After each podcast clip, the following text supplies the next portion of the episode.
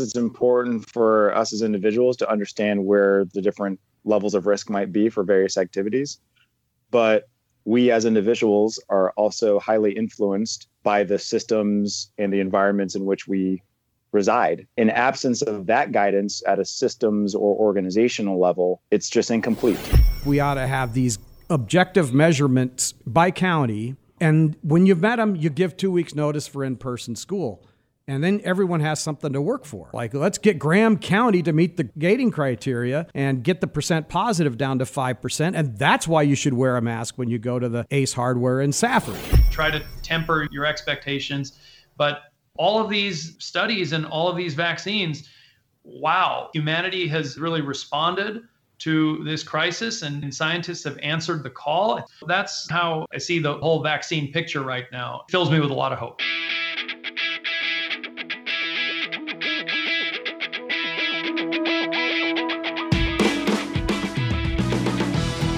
Hey, everybody, welcome back to the Vitalyst Spark podcast. I'm your host, John Ford. Buckle up, pour yourself a beverage, turn up your speakers, and or get those headphones secured and get ready because this COVID roundtable, it really packs an informative punch. Round for round, pound for pound, this is the episode for analysis, perspective, and even for hope. For one thing, Arizona appears to be doing a lot less worse according to the numbers. That doesn't mean we don't have a long way to go, but the trend is no longer going the wrong way. And that's because, among other things, people are doing more of the right things. So don't stop now. Stay at home as much as you possibly can, wash up, mask up, maintain social distancing, and keep a heads up for your fellow Arizonans. We need to be in this together in order to get out of this together. There's much more to get into, so here we go. It's time to talk numbers, systems, policies, gating criteria, school reopenings, collective community goals, economic and social supports, and health insurance. And we've got a robust and detailed vaccine discussion for you today. In other words, in this, our fourth month of the roundtable, we've got a lot to share.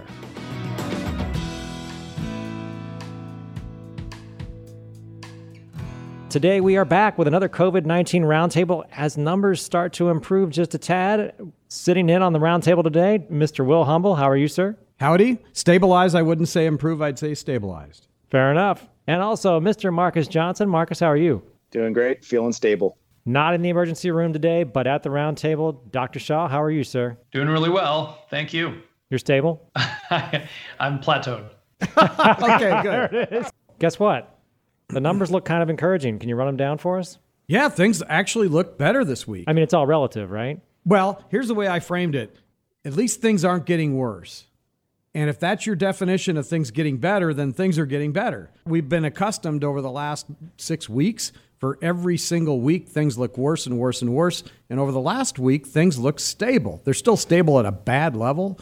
Way too many people getting the illness, hospitals way too close to their capacity. But at least it didn't get worse in the last 10 days. And that tells me that some of these interventions, closing the nightclubs, closing the bars, the face mask wearing requirement in most jurisdictions is making a difference.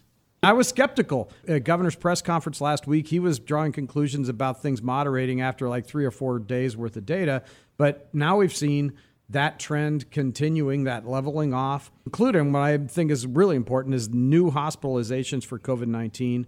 That was up 1% in the last week. And we're used to going up in the 25, 30% range every single week.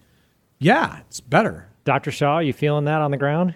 Yeah, in the ER, it's slight downtick. It's again very hard to tell. I'm just one provider in one emergency department. We are seeing less COVID than we were two, three weeks ago. So I think it's a little encouraging to see that. Yeah. One thing I'll say, though, based on Will's comment, is that there could be an effect from the restrictions that were put into place, but also I'm a little skeptical too I do wonder whether we have burned through a lot of the fuel or a lot of the folks that are virus naive, and we've just sort of gotten to a place where there are not as many people left to infect. Yeah, I think you're right. I mean, there's there's that. Remember the crash in New York? I'm sure it had a lot to do with the restrictions they put in place, but also at, at some point it achieved some level of prevalence. I'm not saying herd immunity, but I'm saying some level of prevalence whereby random interactions with people that have already had it, already recovered, it's not going to continue to spread the virus. Let's talk one more set of numbers, and that's testing. So, percent positivity has only barely maybe stabilized. What about the numbers of new tests and how are we doing there? The numbers of new tests didn't go up very much in the last 10 days. So, over the course of June, the number of tests per week really increased substantially. Even in the beginning of July, there was a modest increase in the number of tests per week. The last week has been actually pretty disappointing. The percent positive rates hovering around that 19 to 22% range. Fewer tests per day and 10 tests per week, which is kind of puzzling because if you look at the governor's press conferences, it suggests that increasing testing is a big priority, and yet we see fewer tests being run per day. I expected to see a run up because it's been set as a goal 35,000 tests per day by the end of July, and yet we haven't seen any progress in the last 10 days. What are we running right now per day? Well, today was 7,000 just. Now, some people think maybe a lab didn't report on time. Usually, if that happens, the agency will send out a tweet saying, oh, one of our lab partners didn't turn in their stuff on time, but they didn't do that today. Are you talking specifically about today's the numbers? Re- today's numbers, it was 1,300, 1,400 cases, but only 7,500 as a denominator. I have noticed that Tuesdays tend to be the highest days. And maybe that's because from the weekend, we're not getting all the results. I've noticed that in the last few weeks. So it just could be that Saturday, Sundays, Mondays tend to be a little low reporting. Yeah, yeah, I agree. If you look at the graph, it looks like there's two days every single week that are lower. You know, I want to add something to follow on to the last discussion we were having. We were talking about how the virus may have gotten through much of our population kind of like we saw in New York. And so now we'll see slightly lower numbers.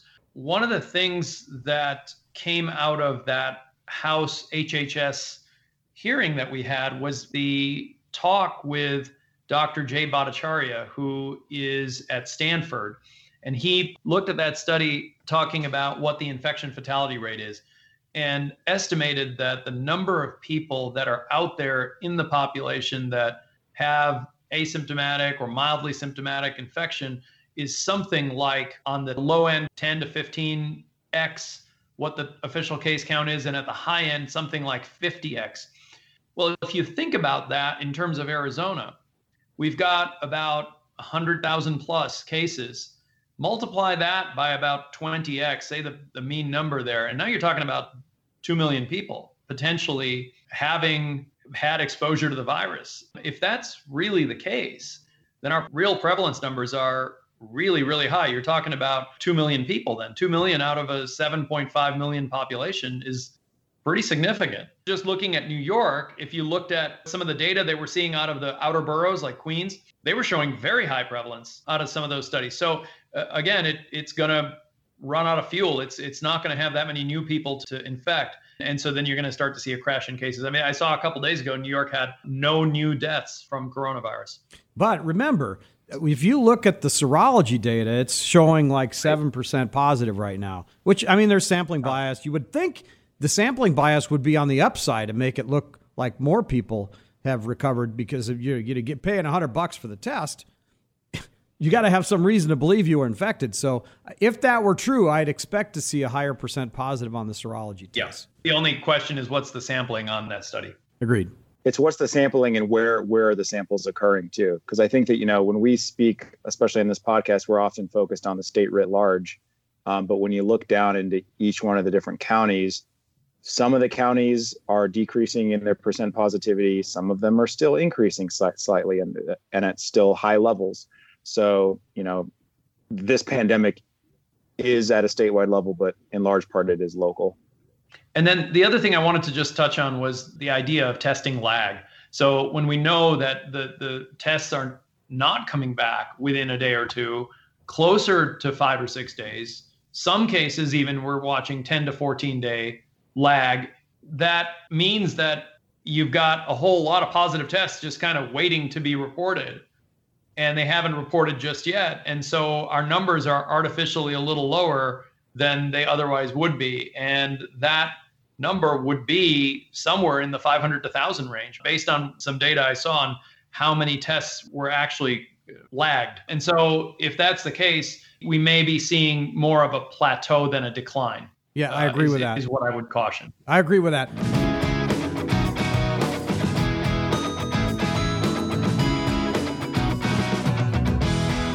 Can we talk about turnaround times for a minute? This has just been a huge, huge problem. People getting tested, PCR, this is a diagnostic test, and they're waiting, as you mentioned, uh, you said six, seven. What I'm hearing is that it's a block closer to nine days later.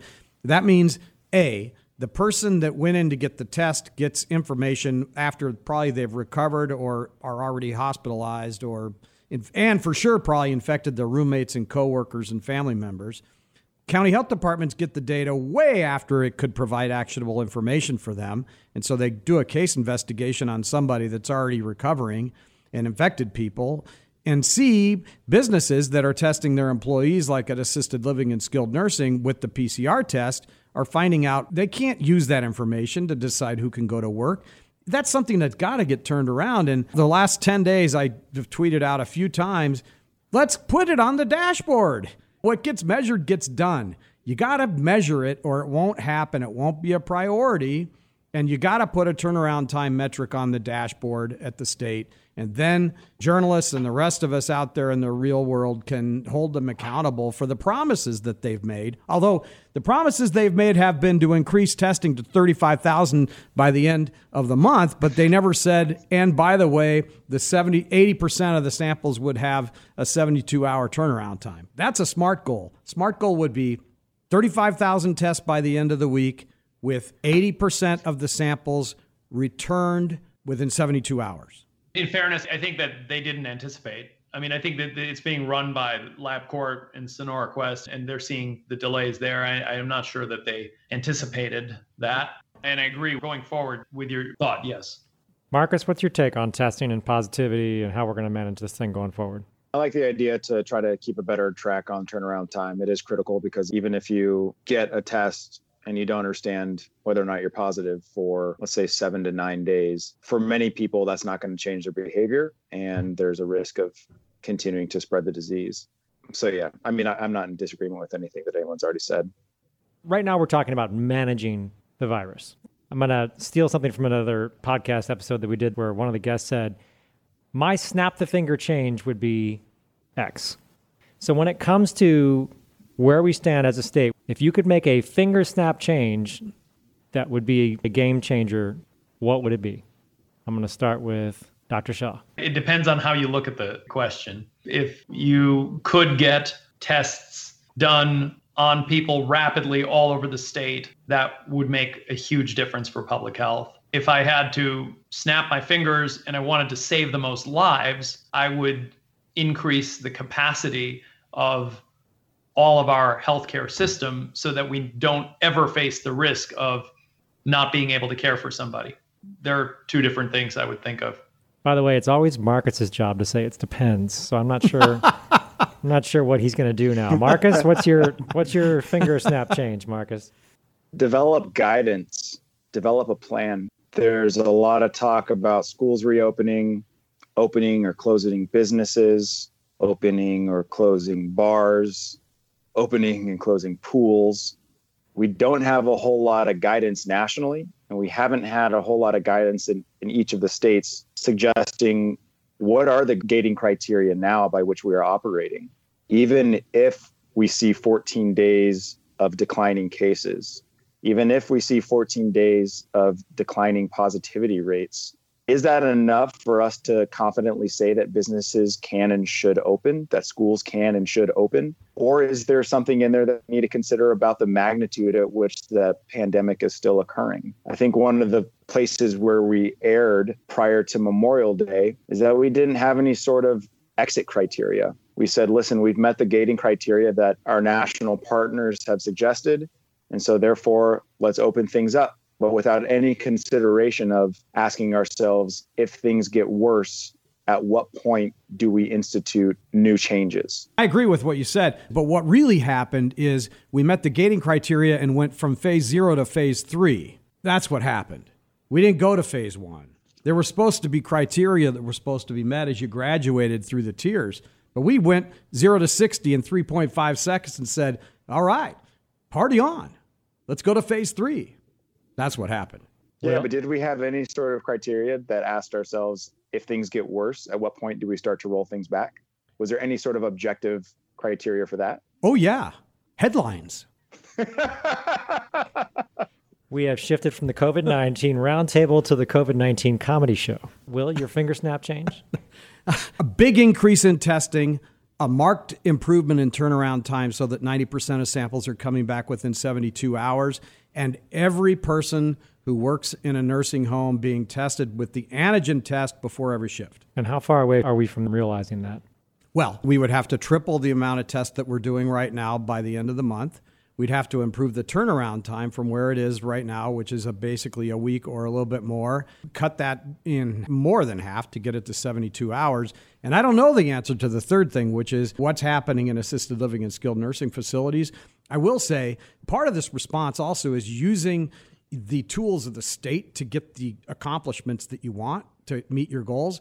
And one of the things that hasn't been done, I haven't seen an executive order that requires assisted living and skilled nursing to have a protocol for testing their staff because the state holds the licenses for those facilities, an executive order could compel that, and then they would cry poor. They'd say they don't have the money for it, which maybe they don't, but you've got CARES Act money that could fund that kind of testing. And because that's such a high risk population, and because those people are still a major contributor to our ICU bed and hospital bed capacity, we could make I think, a real difference if we had a much better focus on assisted living and skilled nursing. You might know that I had convened the stakeholder group of all of those folks and had started to work on a legislative package that did exactly that. And we actually even had the bills drafted in case we went to special session. But since it became clear that we were not going to special session, we did actually pass on the language to the governor's office. Marcus mentioned earlier that no guidance has been released at the state or county level about what gating criteria might be locally. There was guidance released last week for individuals to make decisions from low risk to high risk, from opening the mail to eating at a buffet. A graphic came out from DHS and the governor's office saying which activities are more high risk versus low risk. Why is this not enough? It's important for us as individuals to understand where the different levels of risk might be for various activities. But we as individuals are also highly influenced by the systems and the environments in which we reside. And so if that is our workplace or if that is the school or the child care center that we send our kids to, they have to have confidence in understanding when it is appropriate and when it is not appropriate, or when it is safe and when it is not safe for them to decide to take on certain actions. And so, in absence of that guidance at a systems or organizational level, it's just incomplete.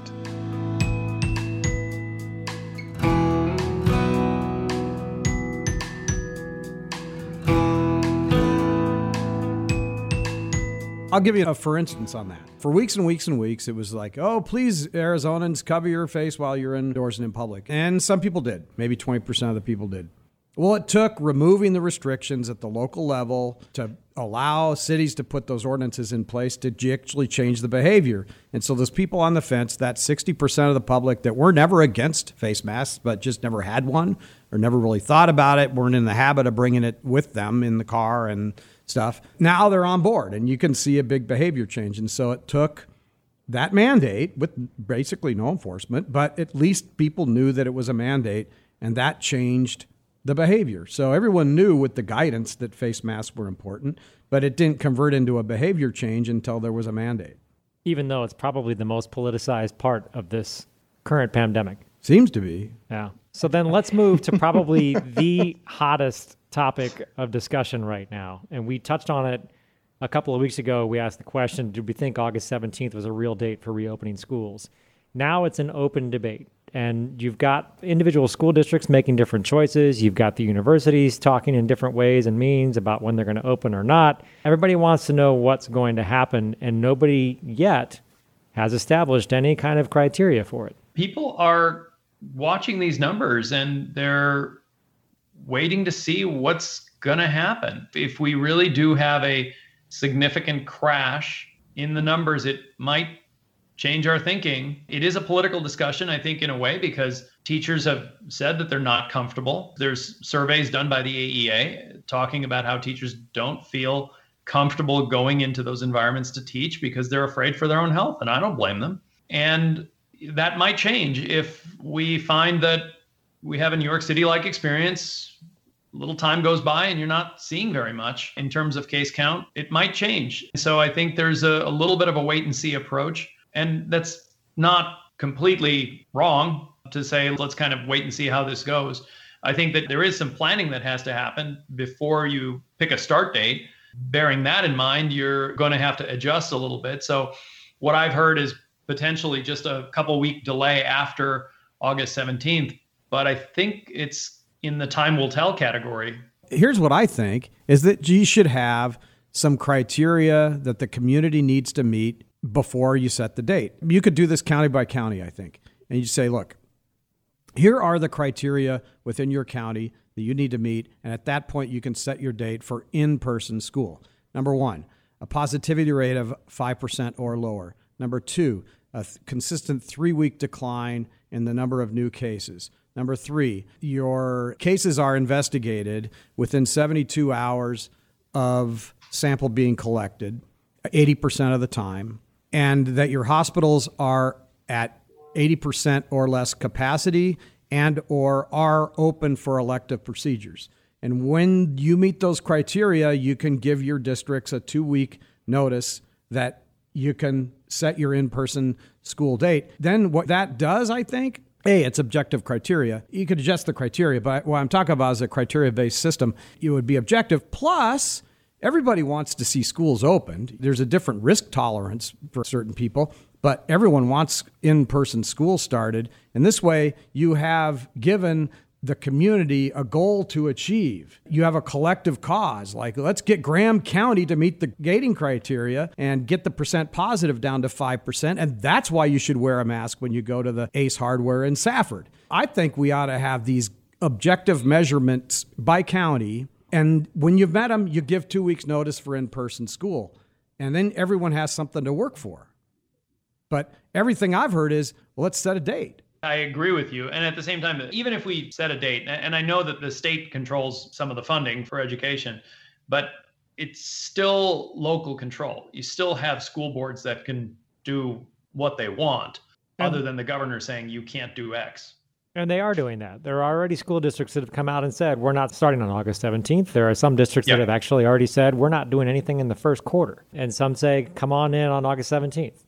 At least it strikes me as a recipe for disaster. I don't know. That's local control. It's also an uncontrolled local experiment in community spread. I completely agree. There needs to be some sort of a gating criteria or just any sort of criteria that looks at the community context and its potential implications for schools. Districts should be able to figure out what is our potential exit strategy. If things take a turn for the worse, then at what point do we make additional decisions about changing our internal practices or even consider shutting down again. Yeah, agreed. It needs to be on their mitigation plan. And that's the other half of the equation. Everyone needs to, A, you should meet the community gating criteria that are established and then have a mitigation plan that you run past your county health department that's executable, by the way. Not pie in the sky plan. It's better to have a plan you can actually pull off than to have a plan that pretends to be really, really strong, but you can't actually do it. It kind of reminds me of one of the first podcasts that we did on this. We were talking a lot about consumer behaviors, consumer confidence, just how people feel in general. And that's going to dictate their behavior. That's going to dictate whether or not people are comfortable sending their kids back to school. I think that's a good combination to kind of look at what can we do from a community context and create gating criteria around there and also, individual schools are doing everything that they can internally to make sure that safe environment for their staff and their students and the families that might come into that environment. And those two things combined together, hopefully, will start to give the community more confidence, individuals more confidence to be able to safely get their children back to school. I actually heard this this weekend from somebody who said healthcare workers never stopped going to work. Construction people never stop going to work. First responders never stop going to work. Why is it that teachers can say, I won't go to work?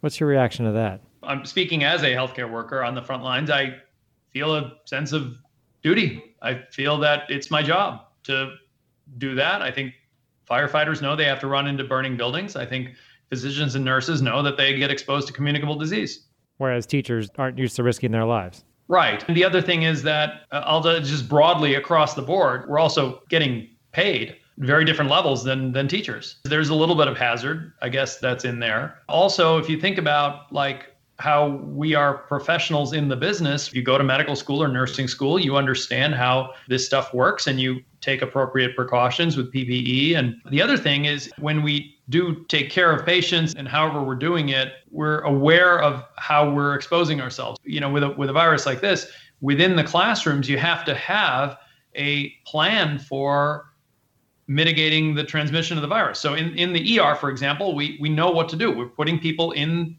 particular rooms. We're using full PPE. That's different from a classroom. I mean, a classroom, you're not going to get all these kids to wear masks necessarily and keep them on. Uh, but then you're also in the room with them indoors, breathing the same air for hours at a time. That is a little different from even what I do in the ER. Can understand that from a logical perspective, there's a risk there to their health. I don't have 30 patients sitting at desks and there I am at the front of the room speaking to them for an hour. That's not the way patient care goes.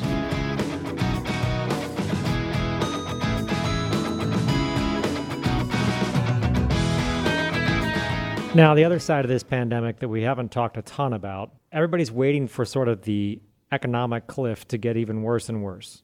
The governor actually acted last week to again extend the eviction moratorium.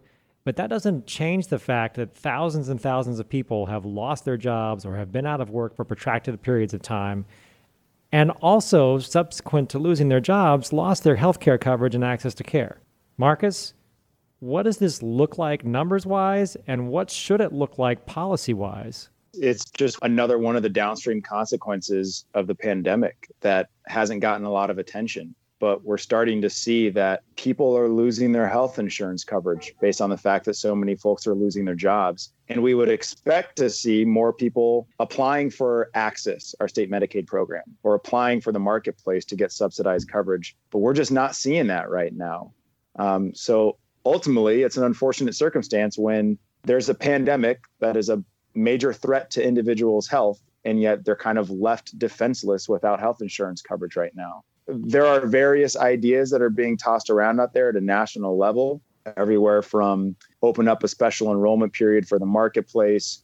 We need to make sure that we continue this maintenance of effort for Medicaid to ensure that no one gets kicked off of Medicaid. There's a Democratic task force that has created a plan to try to shore up some of the gaps in health insurance coverage, but it'll require an act of Congress. So there, there are ideas out there. Nothing is actively being pursued at this point. So what we're going to see in the near future is more people uninsured needing health insurance coverage, needing to get healthcare services, but not able to afford them. Dr. Shaw, are you seeing this play out in daily life in the emergency I, room? Absolutely. I'm talking more about the economic effects. I'm worried.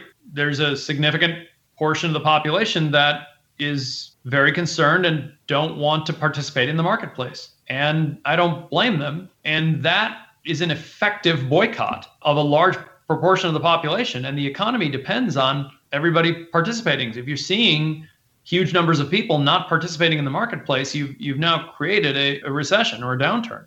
And people's jobs are dependent on that. And that is something we're really going to have to turn our focus to in a big way. I think once we either get the vaccine or see a crash or somewhere in that range, even actually well before that, we have to start thinking about how it is we're going to address the economic calamity that has been caused by this virus. It's not a small thing, it's not a little thing. We're talking about people being able to put food on the table, people's businesses being washed away. And the scale of that problem is something that we said to ourselves okay, we're going to temporarily shift that into the future, but the future is coming. And we have to eventually turn our focus. We've been focused a lot on numbers and making sure we don't have unnecessary deaths and hospital systems and all this other stuff. This other thing is there and it's huge. And we really ought to start thinking about that as well. There have been so many supports, rightfully so, that have been set up through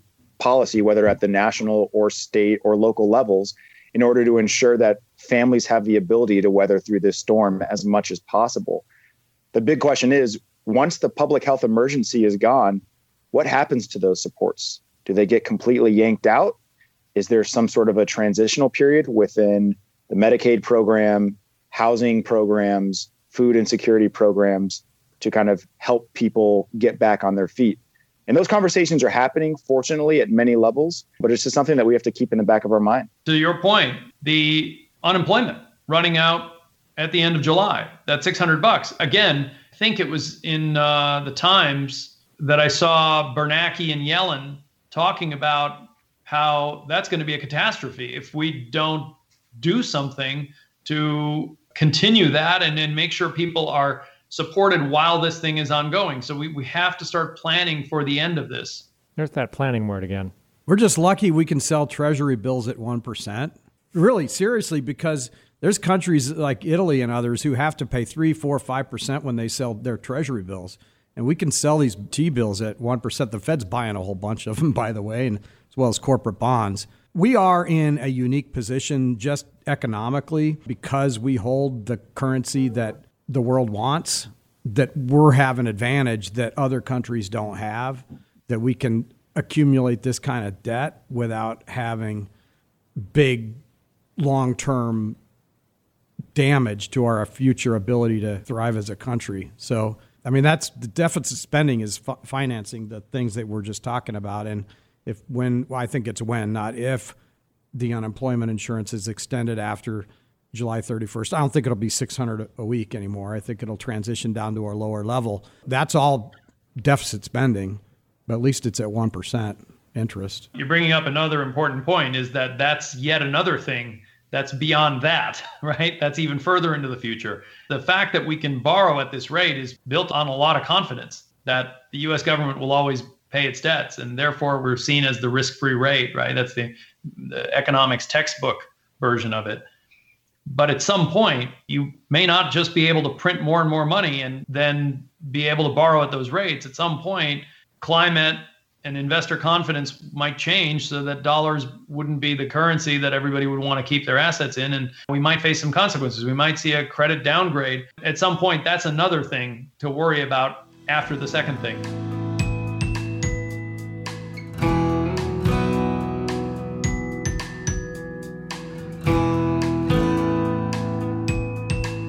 Hey, we promised ourselves a conversation that we need to have right now. There are three drugs somewhere in phase two or phase three that could be vaccines.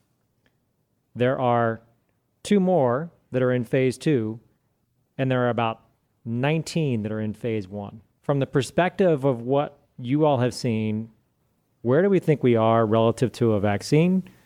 And what will the future look like? Is it one vaccine? Is it four vaccines? What should we expect when it comes to a vaccine? What should people's expectations be on timing and how it actually happens?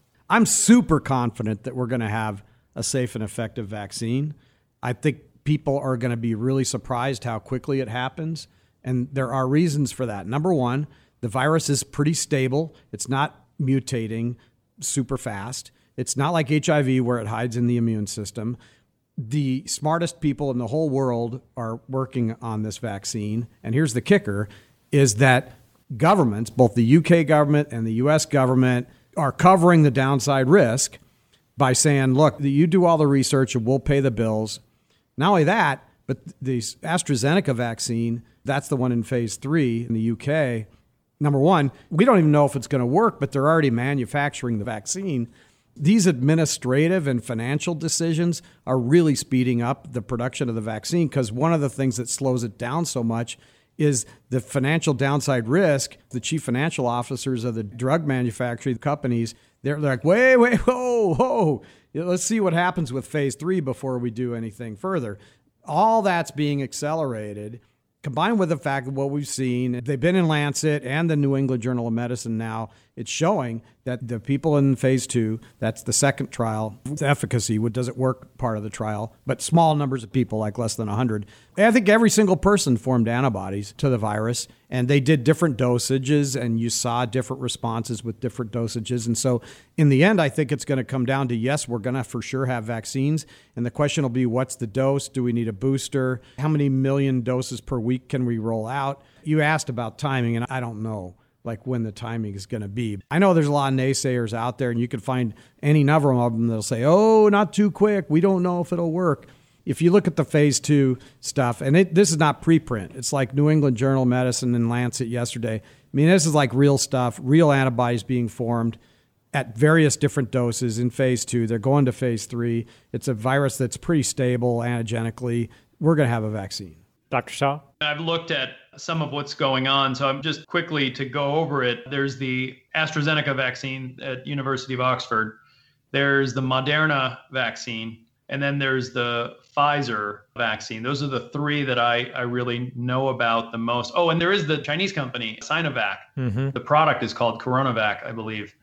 And they're also in a phase three trial in Brazil. So start with the Oxford AstraZeneca one. It's phase one, two trial, almost 1,100 people in there. Not much in terms of side effects. And they're talking about good, solid antibody response, which is great. We talk about antibodies a lot, but don't forget the other half is the T cell mediated immunity. So you, you also have cell mediated immunity. That's a whole other pathway through which you can get immunity and not really have to measure antibodies. There's another side to it. We always talk about serology and all these other kinds of things. We always seem to forget that. That seems to be missing throughout all of these conversations.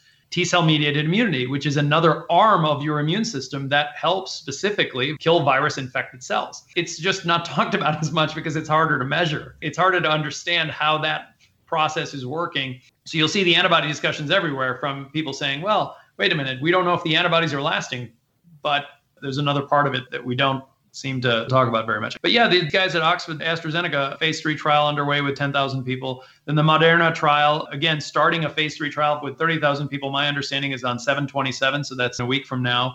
And they had the same good response. They used like a 100 microgram dose, and they had some cell-mediated immunity, some CD4 response, but not a lot of CD8 response. And that's what I kind of understood about what's going on there. And by the way, that last one, that Moderna one, was two doses, from what I understand. Day one, and then you give it four weeks later. The the last one, the Pfizer one, is the same thing. I think it's a two-dose vaccine but they showed a lot of efficacy at the one microgram dose. Theoretically, if you can use one instead of 100, you've got 100 times as many doses to give out to people. The results were not that different from one to the other.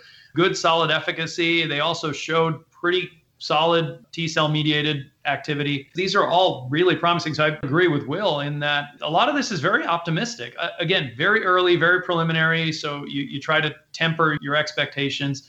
But all of these studies and all of these vaccines, wow, humanity has really responded to this crisis and scientists have answered the call. I think we should be very proud of these folks for all the life saving work they're doing. We should give them a, a, rousing global thank you and helping to save so many lives across the world and dive into this research very fast. And then all the folks that make it happen through all the, the various stages. So that's how I see the whole vaccine picture right now. It fills me with a lot of hope this is not a horse race. We'll take three, we'll take two, we'll take whatever comes. Yes. If it ends up being that these four vaccines that we just talked about all end up coming to market, but they can all manufacture X hundred million doses, and that covers a lot of the world's population in a graduated way. You start with probably seniors, high risk populations, then we're probably going to go to healthcare workers, some kind of ordered fashion to try to minimize the lives lost from this virus. That's how you're going to see this thing go through. I'm just extremely encouraged.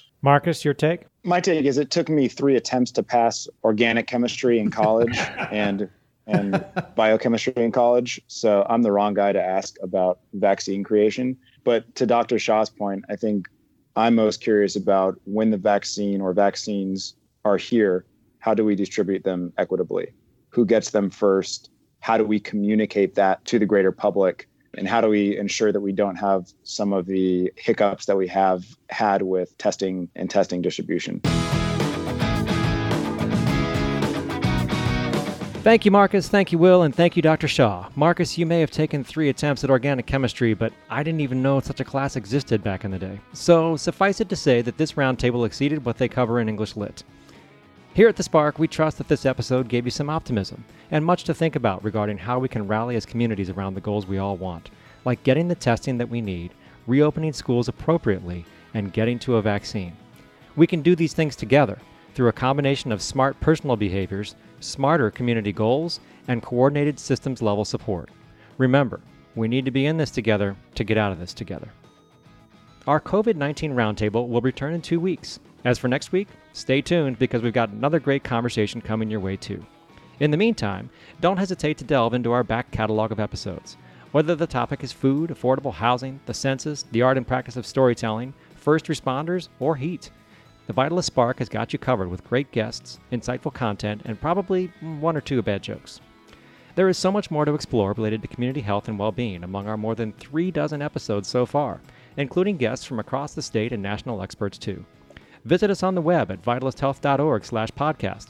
Check out all of our current and past episodes on Spotify, or simply reach into that podcast app you're using right now and select another show to find out what's going on related to health and well being in Arizona. That's it for this episode. The takeaways from this dialogue belong at the family dinner table as much as they do in your place of business, in city and town halls, and in the domains of healthcare and public health. So please share this independent episode far and wide. Subscribe to the Vitalyst Spark podcast to get notified as soon as new episodes are released. Or listen to the Vitalyst Spark just like you listen to your favorite music on Spotify. In the world of podcasts, you can give us your feedback on Apple Podcasts, Google Podcasts, Stitcher, Overdrive, or wherever you get your podcasts. You can also give us your input the old fashioned way. Your corrections, complaints, and compliments are all welcomed by emailing us at feedback at vitalysthealth.org. Finally, remember this with great responsibility comes great power. We'll see you back on the road to well being soon.